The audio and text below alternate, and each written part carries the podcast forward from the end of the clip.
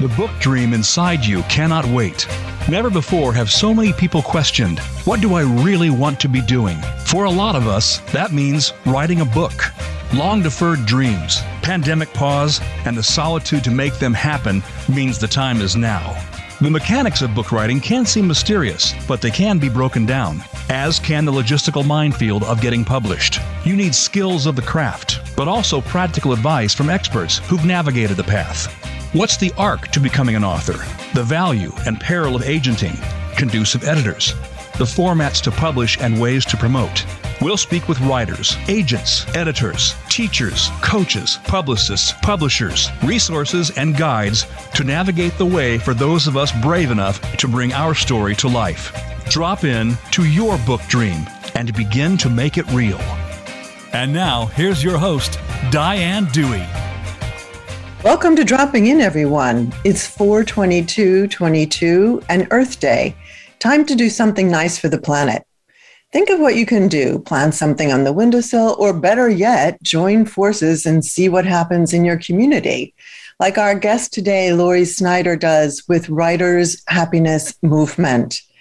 I'll read you its mission statement. Uh, the Writers Happiness Movement grew out of wanting to live in a world where happiness, kindness, inclusion, and creativity matter, where those are the things that build the foundation for everything else. It's based on the belief that we, as writers and humans, as individuals and as community, have the complete power to create this world in a way that is inclusive, accessible, and sustainable, and that supports every single one of us in being who we are and writing what we write. Welcome, Lori Snyder. Great to have you with us. Hey, Diane. I'm so excited to be here. Thanks for having me. It's lovely to have you. And I thought um, we'd sort of establish, uh, because yesterday I was listening to The Circus at the End of the Sea, which is your book uh, published by HarperCollins last year. And I, I just thought I'd, I'd like to talk about her, uh, Maddie, the main character. I'd like to talk about the book. Um, because it sort of builds a foundation um, on you know what you're doing with Writers Happiness Movement, um, if that's okay with you. Um, your character, Maddie, she's being pulled towards something and she doesn't know what. She's experiencing magic, um, and it's a magic that's unacknowledged by others. Um, she doesn't have any way to find a home because she's she's being put in a group home. Um, and she is befriending um, in the kindest way possible um, another girl in the same situation. You are a fourth grade teacher, among other interesting careers you've had. I wondered how this subject matter developed for you, how it relates to the notion of kindness and happiness that you promote with your movement. I love this question so much. Thank you, first of all. Thank you for listening to The Circus at the End of the Sea. That book is the book of my heart. And the philosophy and the way of seeing the world that's encapsulated in that book is very much the same philosophy that is encapsulated in the writer's happiness movement. So I, I actually got kind of giddy chills while you were talking about what you saw in there, and I thought, oh, she's so good. so, so Thank you. Uh, I, I, have I have definitely just like Maddie in the book. So the book is a middle grade fantasy adventure in which the main character Maddie, who has lived in group homes her whole life, she doesn't really have a home. She's being transferred to a new group home. She's always seen this magic in the world that other people, kids and adults both, have not seen. And on her way to this new group home, the bus breaks down mysteriously, and she's basically given this invitation to step into a world of magic, which is what she does because it's what she's always wanted. And that, that piece of Maddie is very much based on me. And for as long as I can remember, I've had this sense that there is so much more to the world than most of us see. And to me and my sensibility, that sort of translates into both magic, but also in the things that we're each able to do and how we can switch our perception around to see the things that are beautiful and are magic in the world, even in the midst of acknowledging the things that are terrifying and sad, and that they are not, in fact, separate from each other. They're all part of this whole, and we can still hold on to our own magic and our own joy, really, while being a fully engaged and active member of the world, working to reimagine the world and working to make change. So it's, it very much ties into, I have this incredibly strong belief that an individual person can, in fact, change the world and that none of us are helpless. And it, it ties very much into that. Absolutely.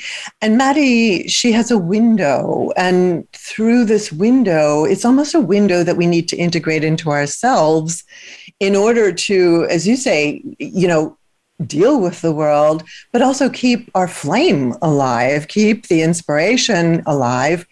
And I'm going now right to Joseph Campbell and, and going to ask you mm-hmm. because I, I felt it listening to to Maddie.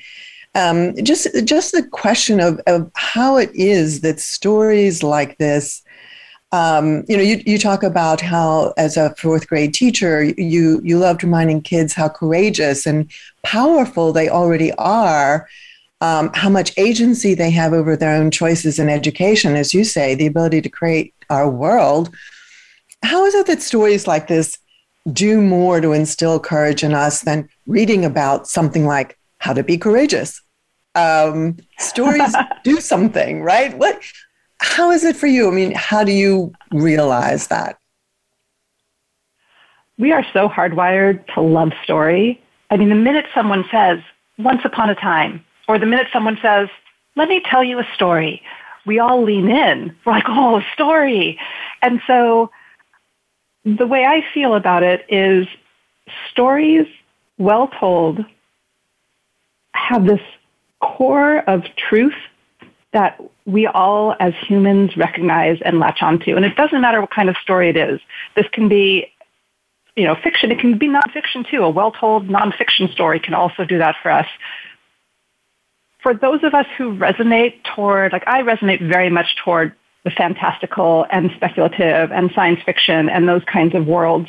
And for those of us who resonate toward that, we have this, I, I think we have this very innate sense that, that a story about something that I'm going to say can't possibly happen, but of course there's a little piece of me that's like, of course that can happen. That guy, you could see magic any moment. But stories that, that go into the fantastical there's this part of us that knows that's talking about the magic that is real that exists in the world. There's part of us, I think, that can see what is actually in front of us better when it's presented in this this form of this magical story where we recognize our own hearts and our own emotions. And so to me, stepping into story that way offers this sometimes broader perspective than reading a book on how to be courageous, which I also love. I love those books. I read those books all the time. Mm-hmm. But they don't often emotionally reach in and, and like, I, mean, I was going to say reach in and grab your heart, but it's more like reach in and caress you and say, here you are. Here's where you are. This is where you live. And that to me is what a good story can do. It's a sense of belonging, right? When you're drawn in. And Maddie, she's dealing with a sense of belonging and, and not belonging. Um, of course, I, I wondered, you know, what had informed you um, and your writing on that. Was it your experience as a teacher, you know, in seeing, um, you know, nine, 10 year olds in your class? Uh, you know, did, it, did that help inform you to draw the character of Maddie, or where does she come from? Um, Maddie is a mix of, of course, a little bit of myself. I very much did not know where I belonged. I'm not going to say quite at that age, but a little older through adolescence, as I think a lot of us weren't quite sure where we belonged. I really did not know where I belonged. What my physical home didn't feel like, I don't mean the house I grew up in, just where I was living and the people I was surrounded with didn't feel like the right place for me. And I didn't know where that was, and it was a little bit of a search to find it. And so a big piece of Maddie comes from that from me. And I also, I really wanted to write a strong, courageous female main character who also was a little quiet and didn't like attention. Because I mm-hmm. find that in a lot of books for kids, there's all these fantastic, strong female characters. but they're usually really outspoken and not shy and very happy to sort of step into their own selves. And there aren't as many strong female characters, uh, girl characters who who don't really like attention and don't and are more internal and maybe more introverted. And so even though I am actually quite extroverted, I have the strong introverted side. And I really wanted to write a character like that where even as she goes through her adventure that requires her to have some attention and to step into being a little bit more of a leader, um, without giving away any spoilers, even though she goes through that adventure, she's still herself at the end. She's still someone who doesn't really like to be the center of attention. Mm-hmm. So figuring out how to actually close out the book while letting her stay who she was took a lot of revision uh, and a really good writers group. A lot of revision and a really good writers group. Right. And then there, I sense, you know, the community, the spirit that, you know, buoys you and keeps you going writing um, a project like this where there is nuance. I mean, let's face it, if someone's having questions of belonging, they're not going to, they're going to feel kind of self conscious because it's a little awkward to kind of not know where your home is and not know really, you know, in adolescence who you are, what do you uh, represent, stand for. Um, you know, especially when you feel that like cognitive dissonance or just that sort of separation from the identity of your parents to you, like how do I fit in? And so when you don't fit in, you're you're really not necessarily wanting to draw the attention toward you because you're trying to work things out um, I found like the character of Maddie to be helpful in terms of working things out. Um, and I'm really glad to to to find out that you have found um, a home, a spiritual home in Venice, California. It so sounds so wonderful. I'm going to give our listeners just a, a, tiny, I'll give them the succinct bio, okay, Lori? Um, in an alternate universe, Lori R. Snyder is a circus performer, probably an aerialist wearing a lot of glitter. In this universe, she's had many different careers, none of which sadly are circus related marine biologist, fourth grade teacher, dancer yoga teacher, and studio owner, book editor, and writing. Um, Venice Beach is one of the great loves of her life, as are kindness, delight, the sea, and the circus at the end of the sea is her love letter to all of those. Lori is also the founder, as we said, of Writers Happiness Movement, which offers free happiness tools to writers at writershappiness.com. Well, these other careers, uh, they are an attempt at seriousness, right? Like you did try to be a grown up. right? Um, well, you know, in my way of trying to be a grown up, I would say yes, but that was actually never front and center in my mind. What was front and center in my mind is I find this to be really interesting. I think it's going to help the world. I'm going to love doing it, and it pays me just enough to squeak by, so I'm going to do it. Right. And this is the thing that I thought was contagious about Maddie um, and the circus at the end of the sea. You you write um, that. I mean, because I think the happiness of you as an author, uh, and we'll get into the fact that th- there's a trope, right? And you address this. Uh, in the website, there's a trope that an author should be like a miserable person, like a, an artist should be mm-hmm. tortured, struggling, uh, miasmic, depressed, all, all kinds of things. But I think here's here's what I loved.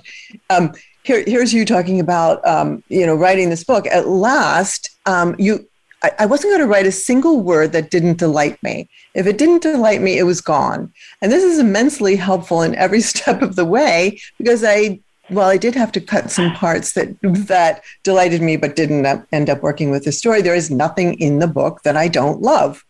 Um, now, I, I'm just, you know, your writing to delight myself was well, mostly a delight. Well, good, good for you to to cr- create delight in in both your world and the world. Um, why do you think we're so opposed to it? Uh, it seems like such a good this, thing. This is such a good question. This is a question that has actually been very front and center in my mind since from a very young age because I was born kind of hardwired to see the world differently, like I think a lot of us who write are. And because of the particular way I saw the world, my family and a lot of people around me kind of assumed I didn't understand how bad things were. When in reality, I always really understand and still understand how bad things are. I'm like, again, like a lot of us, I am really, I used to say overly sensitive, and now I just say I'm really hypersensitive, and that to me is a strength that helps me do the things I do in the world. Mm-hmm. And I feel what is going on in the world very deeply, very, very deeply. It does immobilize me at times like it does everybody. And I also have this very strong other side where there's so much beauty. I mean, it's great we're doing this on Earth Day because I'm just uh, sitting here looking out a window where I get to look at a saltwater lagoon and trees, and it's beautiful. And I'm in the middle of Los Angeles. I'm in the city, so it's like there's buildings all around here. But there's this beautiful piece of nature that just looks magical. How does this even exist in Los Angeles?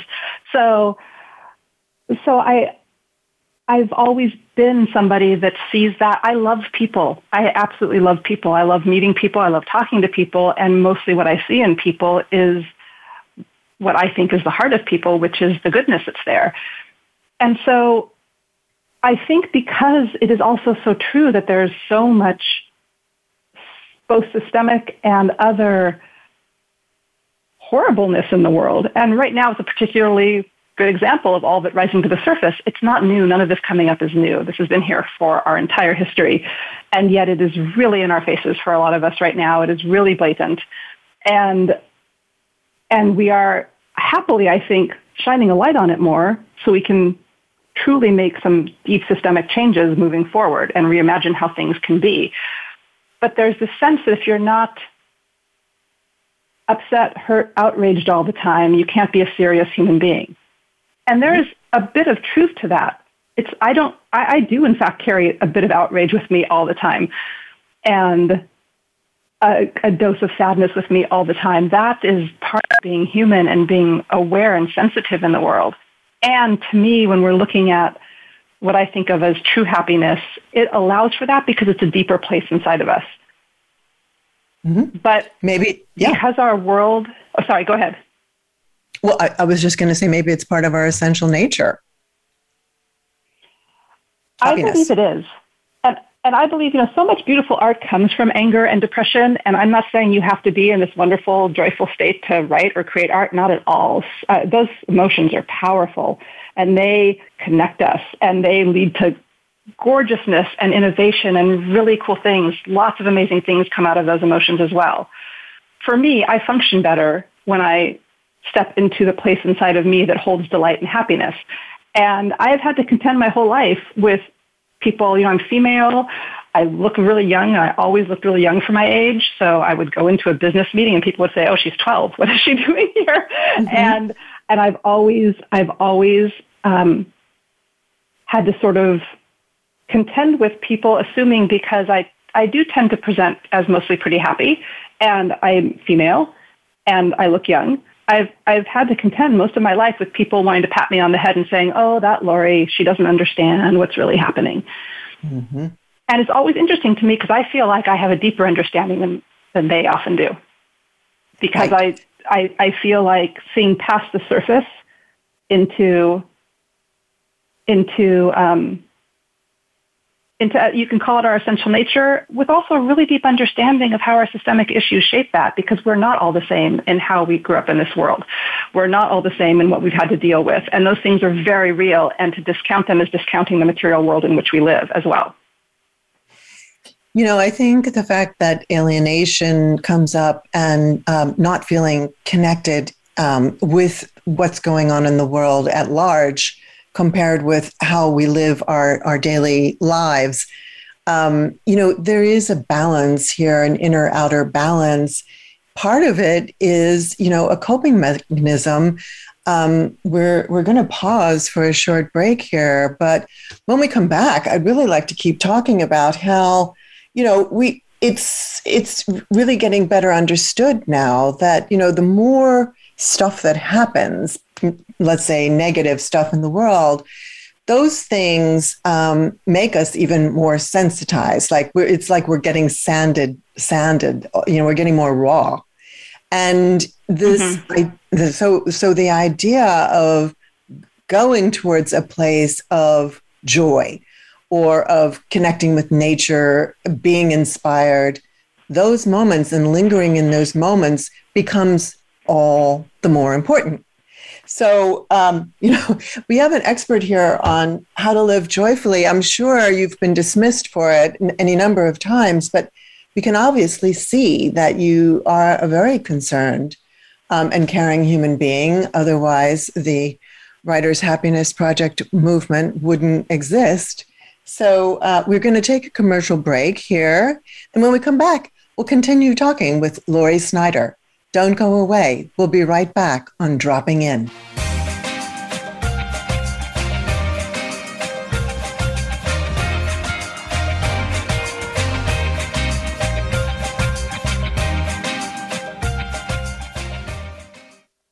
Become our friend on Facebook. Post your thoughts about our shows and network on our timeline. Visit facebook.com forward slash voice America.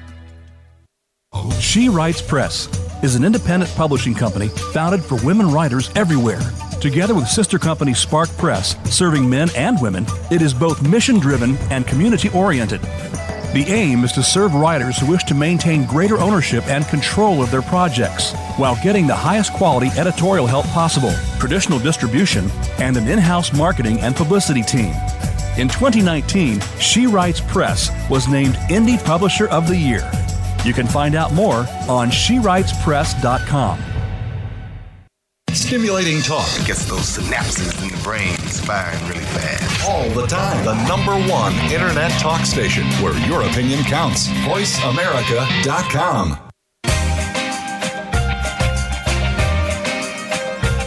You are listening to Dropping In with Diane Dewey. We'd love to hear from you if you have a question or comment about the show. Send us an email to Diane at DianeDewey.com. That's Diane at DianeDewey.com. Now, back to Dropping In. Welcome back, everyone. We're going to drop in right now to the subject of happiness and its function as a coping mechanism, basically.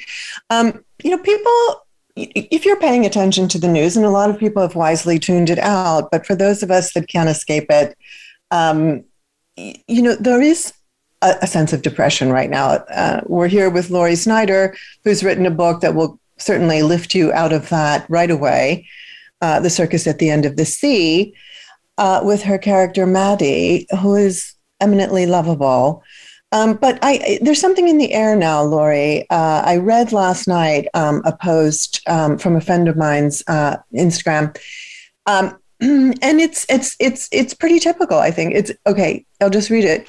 I don't know how it's going for you, but lately when I should be working on my projects in progress, um, she's she she works uh, in the area of disaster relief, um, secondary trauma.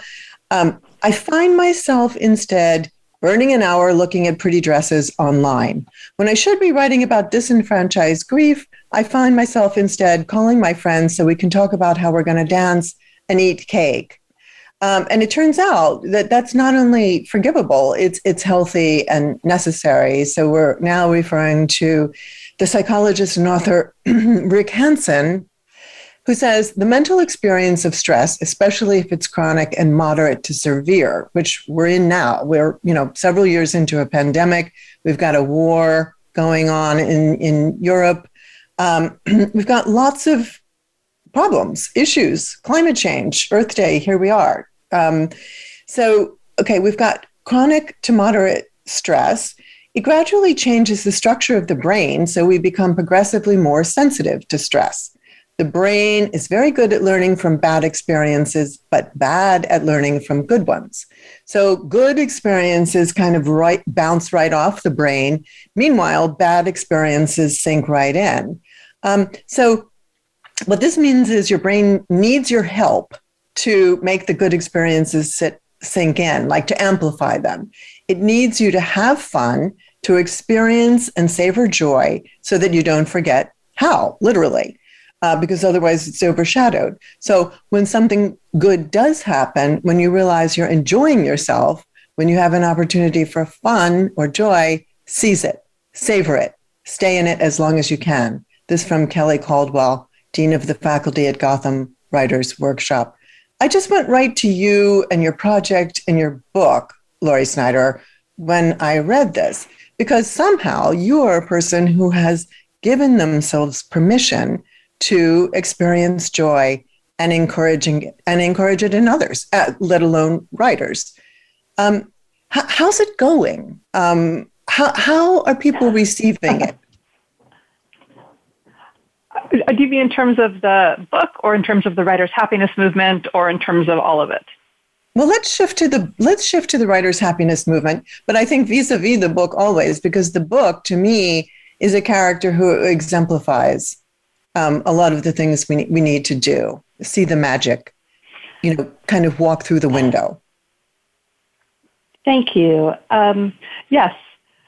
So I'll just I'll just answer for the book really quickly because I think this is an important thing for writers to know. As anyone who has been published knows, when your book goes out in the world, you kind of have no idea what's happening with it for a, good year out or so when you start getting royalty statements, and even then you're not really sure because bookstores can return books. So in terms of what's happening in far as far as how it's being received sales wise, I have no idea.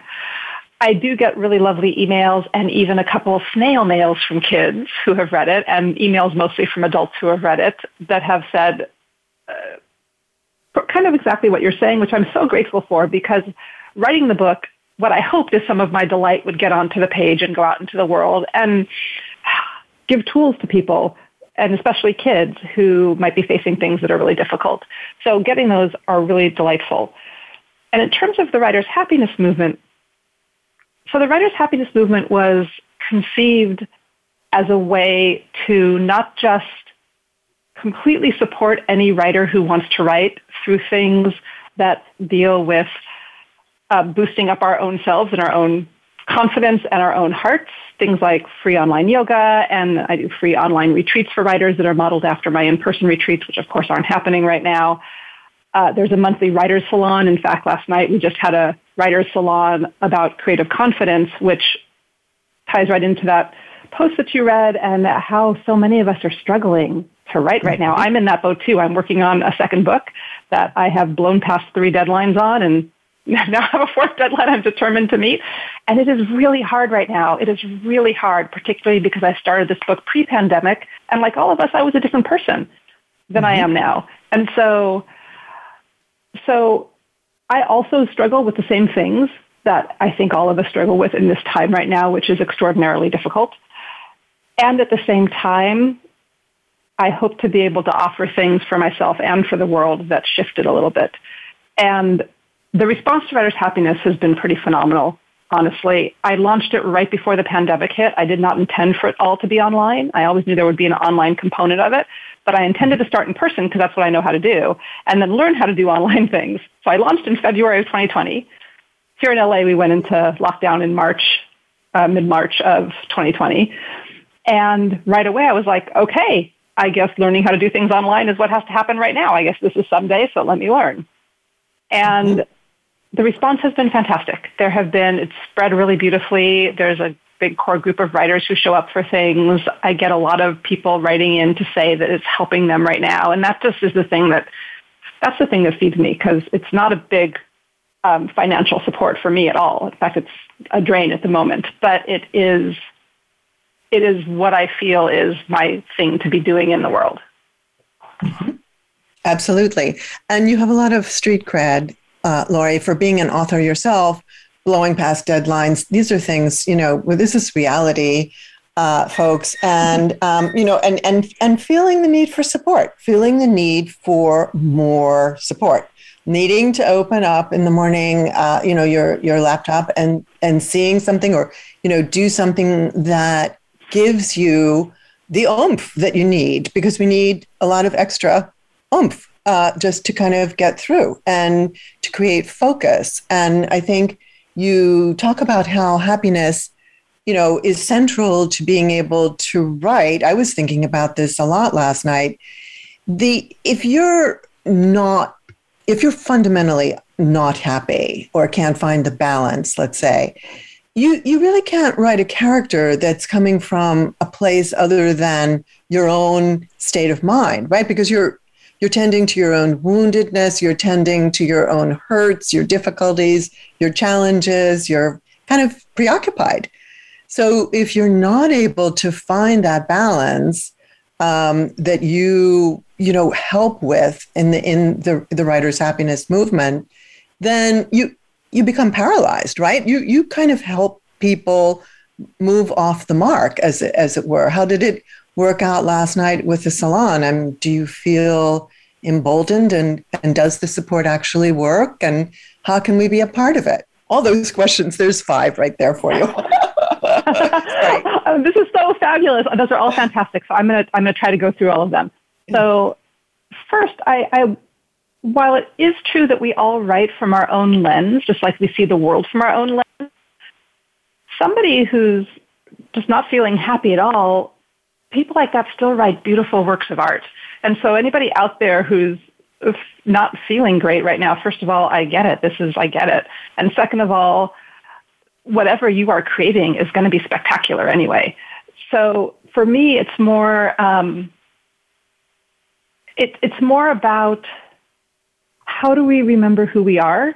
Because there's some sadness, there's some deep sadnesses and some grief and trauma that is inherent to who we are or that, that is our natural reaction to what is happening in the world.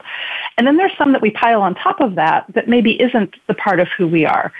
And so I feel like when we can get to the depths of who we are, it's not, I mean, I do think there's sometimes still going to be maybe sadness there.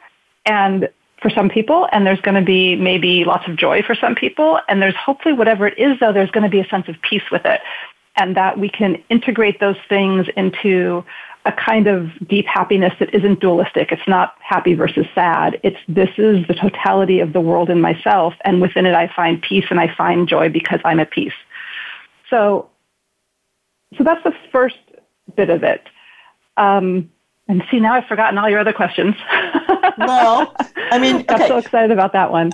Yeah, no, I mean, I think that's, I think the cool part um, that I, I brought from what you just said is like, you know, the idea that you can still create beauty even if you're in a kind of relatively uh, gray mindset. You know, you are able to maybe even create an outlet for yourself um, as a writer that is that takes you out of your you know your your bummer zone and you know i'm, I'm thinking about it with you um, you know writing maddie and writing the sequel um, does writing fiction do you think um, enable you because it's more of uh, sorry this gets a bad rap a fantasy world um, you know can it take you out of that zone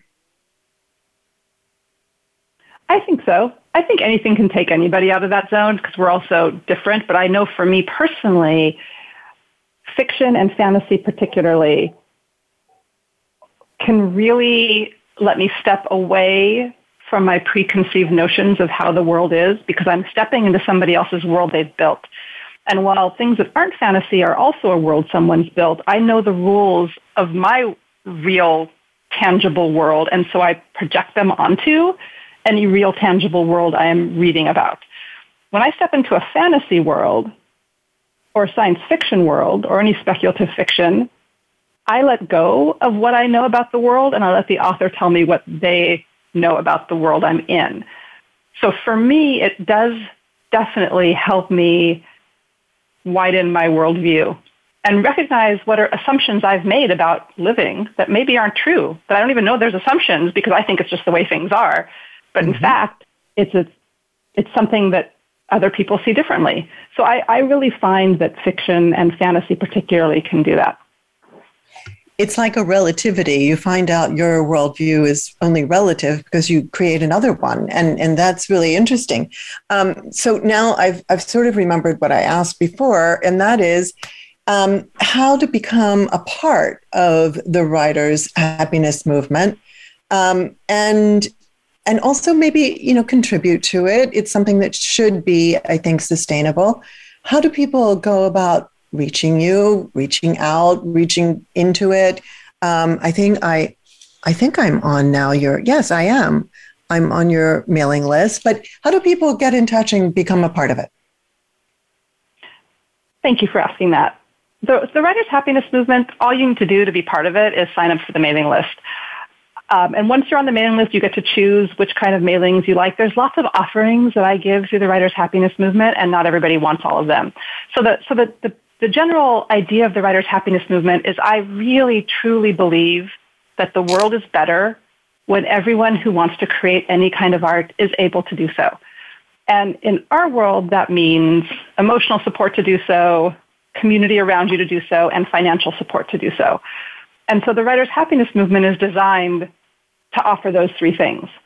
It's not just a little thing on this. It's not going to help you with um, like craft workshops or finding an agent or editor, although people you meet in events might be able to help you with that. It's really more about this, this base of support that will help, hopefully, help writers get into the space where they can create. And so to join, the website is writershappiness.com. You will not find Writers Happiness very much on social media. The reason for this is that I personally, while social media does so many great things, I personally don't feel good when I use social media. And so I've decided I have to include myself in the happiness part of Writers Happiness movement. And so I'm not doing it. So there's, there's not, there's other reasons as well. And I can get more into those later date if we want to. But, but the website is really the place to find it. And once you're on the mailing list, you will get notifications of things like I teach two free online gentle yoga classes a week. One's a half an hour of gentle yoga. One is 10 minutes of breath work, 10 minutes of gentle yoga, 10 minutes of guided meditation. These are geared specifically for writers. Um, they're also recorded and then put up on the website so people can watch them later if they want to. There's a monthly writer salon. Oh, that was a question too. There's a monthly writer salon. Last night was on creative confidence it was a fantastic conversation because a lot of us are struggling with finding confidence in our own ability to create right now because of the trauma and stress everyone is under. It mm-hmm. was just a free flowing conversation, kind of like this, but with a lot more people. So mm-hmm. those happen monthly. There's a different topic and occasionally a guest on those. You'll get information about those once you're on the mailing list. Uh, every few months, there's an online retreat. All these things are free. I offer all these things free. And the online retreat is basically writing time with daily yoga and meditation for writers that I lead, level one and level two classes, and an opening and a closing circle. And those are sort of modeled after the in-person writing retreats I did up till the pandemic, which will come back, I'm hoping, very soon. Yes. There's also, um, this is one of my favorite parts of the Writers' Happiness Movement. So right now, all I'm able to do in terms of financial support is offer what I call micro grants. These are tiny little grants of $25 cash that go to a writer who's been nominated by a friend.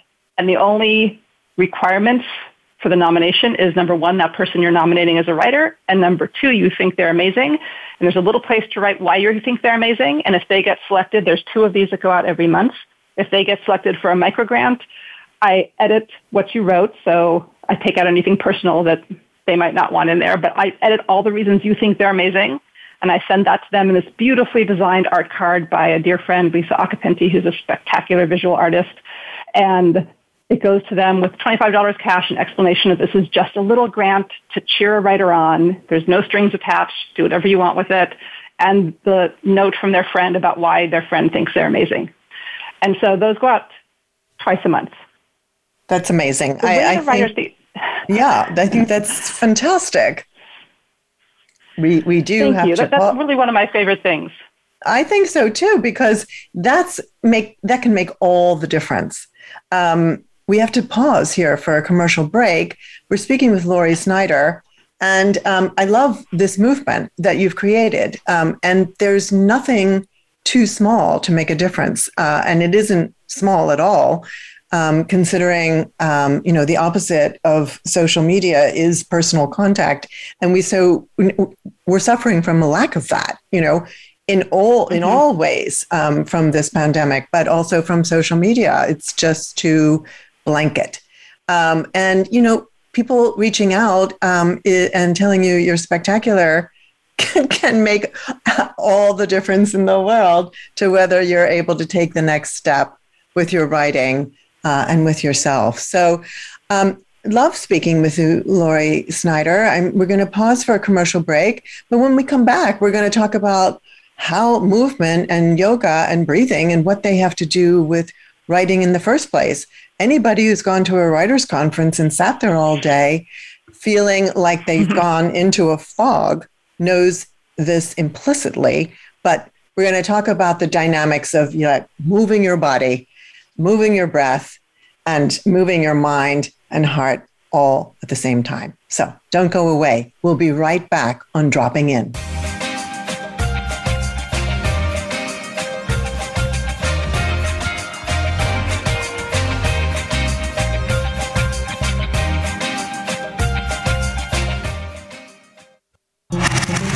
Voice America is on your favorite smart speaker. If you have Alexa or Google Home, go ahead and give us a try. Hey, Alexa, play Finding Your Frequency podcast on TuneIn. Books Forward exemplifies excellence in book marketing and promotion, representing New York Times bestsellers, national award winning books, and books that catch fire on social media and in the digital realm. Books Forward creates ambitious campaigns with unlimited possibilities for sparking buzz while creatively cutting through the noise. Your book deserves to launch with experts who have set the bar in the industry. To learn more, visit booksforward.com or send us an email at info at booksforward.com. A JKS Communications Company. Streaming live, the leader in Internet Talk Radio, voiceamerica.com.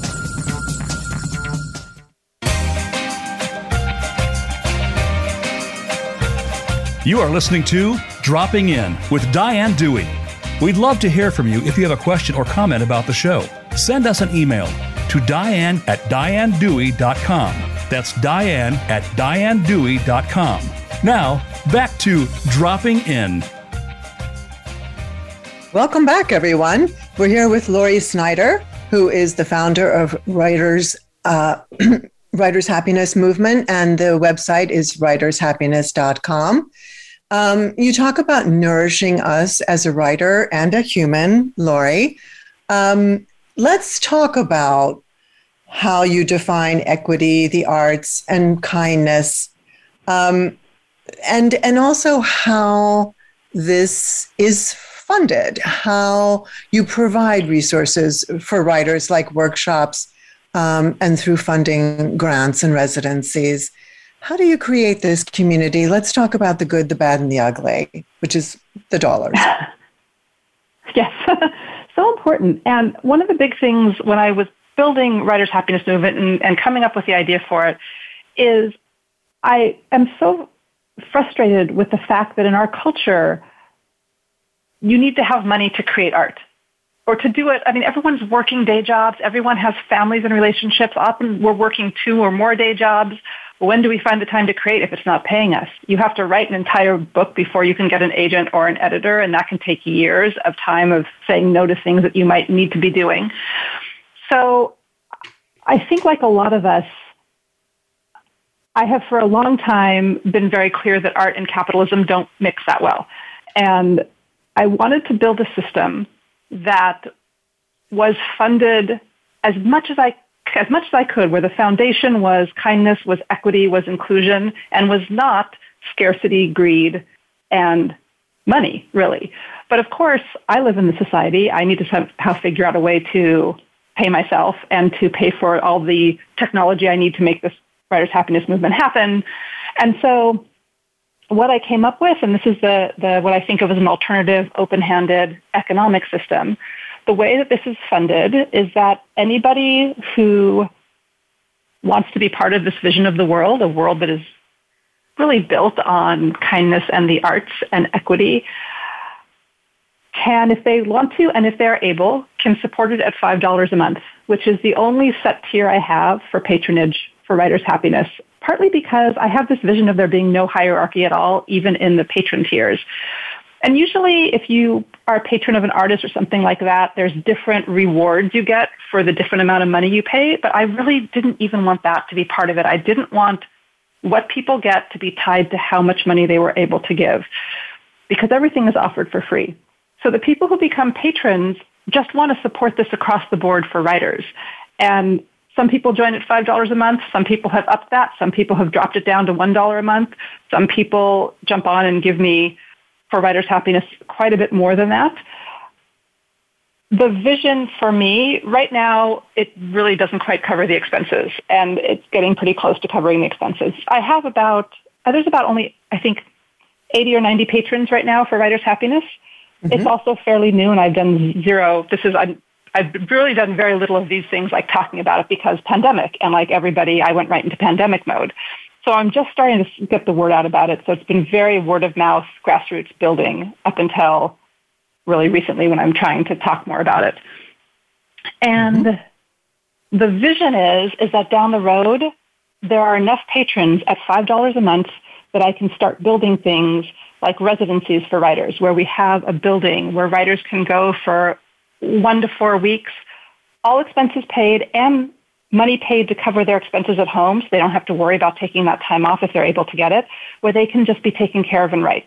That's funded completely by the Writers Happiness Movement the big goal I really want to move towards is I want to build retirement homes for writers because most writers I know were not able to really save money for retirement. We don't work a standard job that has that benefit for us.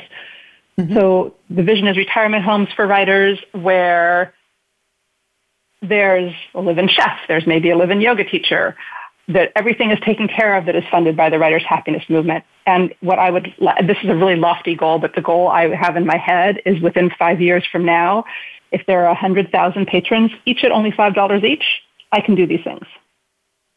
Okay, well, I'm coming. And so there's that. And also, don't forget Bernie Sanders, for heaven's sake. How did he build such a grassroots movement? He's, he's so far in the rearview mirror now. It's quite sad. But, um, you know, it, it, it's, it's doable. It sounds lofty right now, but, you know, I love this idea that it is grassroots, that it's taken hold and that you haven't done a thing to to promote it. Now we're actually talking about it. I tell you what, I also think is one of the great benefits of this. Your vision, Lori Snyder, is something that is going to encourage diverse voices. Problem being that if it takes a lot of money to write a book and be supported during that time to write a book, we're hearing from a certain part of the population. We're not hearing mm-hmm. from other folks. We're not hearing from all people who would like to be speaking and writing. So I think, you know, your the writers happiness movement has the potential, right, to engage like more voices. Um, and how cool is that? Um, I, I mean, are you, are you, are you finding? I mean, it has to be so welcoming to to for people to realize that there is this kind of support and, you know, why don't we even, you know, residencies and, and, and even, you know, burdening, why do we live, why don't we live communally during that time so that we don't have to shoulder the whole expense? I mean, writers' conferences themselves can be a glamour, you know, glamping experience. Um, as, as you probably mm-hmm. well well know, um, a lot of these gateways are prohibitive to people. So, is part of your vision then to garner more voices, different voices? Absolutely. That's a huge piece of it. It is, there's such an issue with, I think we've all heard about the issue that happens with gatekeeping in the industry and the predominance of people who are not people of color, who are gatekeepers, who are white. Um, but even beyond that, there's a, there's a, a socioeconomic bracket that happens that is very hard to find time to create when you're not over the certain level of financial stability.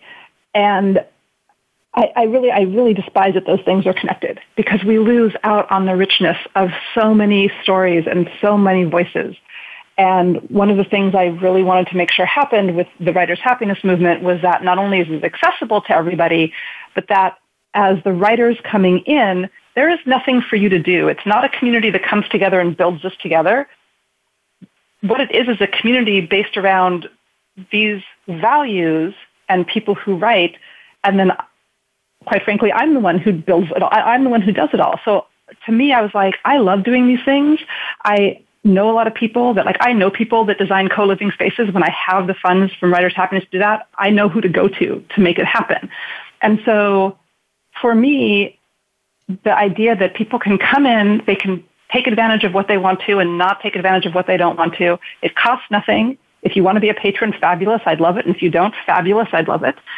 And everyone is welcome, and you decide how much time or energy you do want to put into it. And if you get one thing out of it, that's great. If it helps you write in any way or feel better about your life, that is great.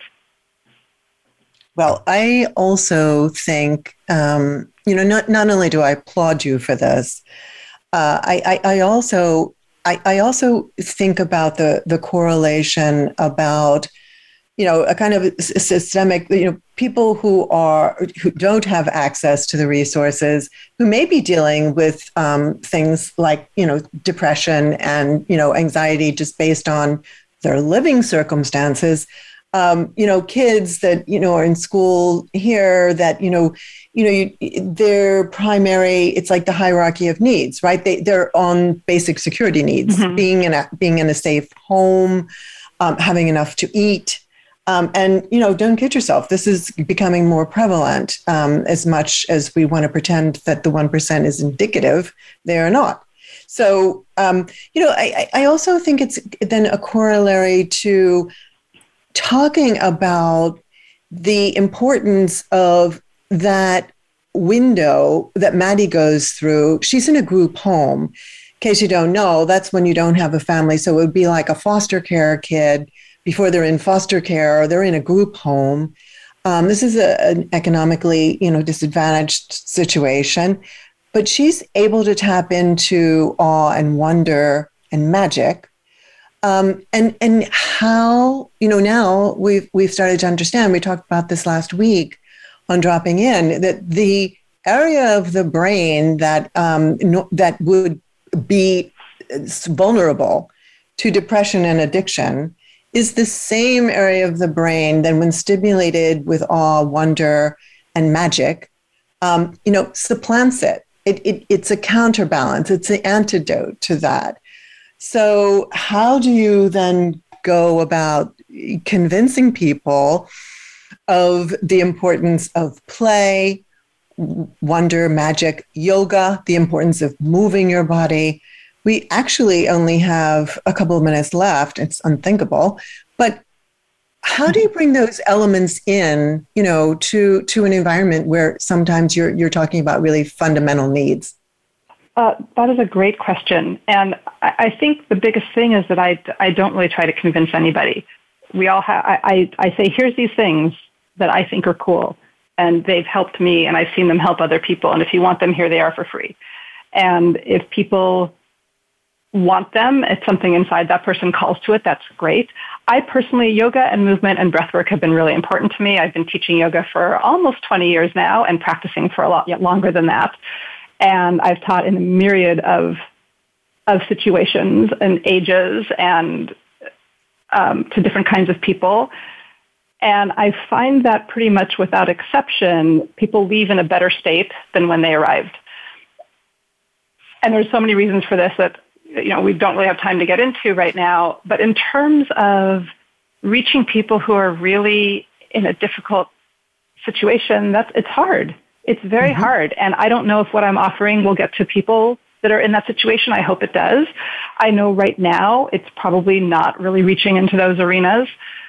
But my hope is, is that the word spreads about it, that more and more people find out about it, it will start to creep into those places where these things aren't really heard about because there's a certain privilege to even being able to hear about something like this.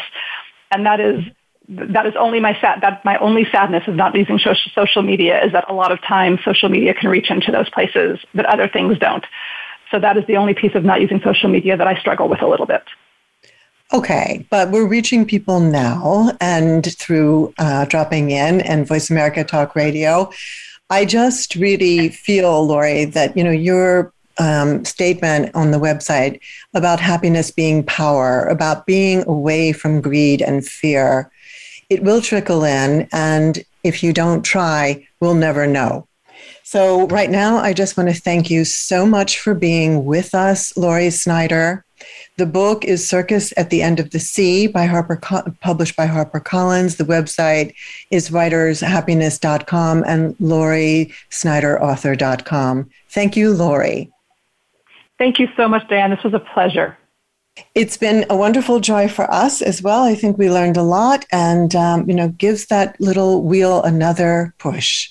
Thanks also to our engineers, Matt Widener and Aaron Keller, to Ryan Treasure, to our executive producer, Robert Giolino, and most of all, to you, our listeners. Remember to stay safe and that happiness is power. Till next week, thank you for dropping in.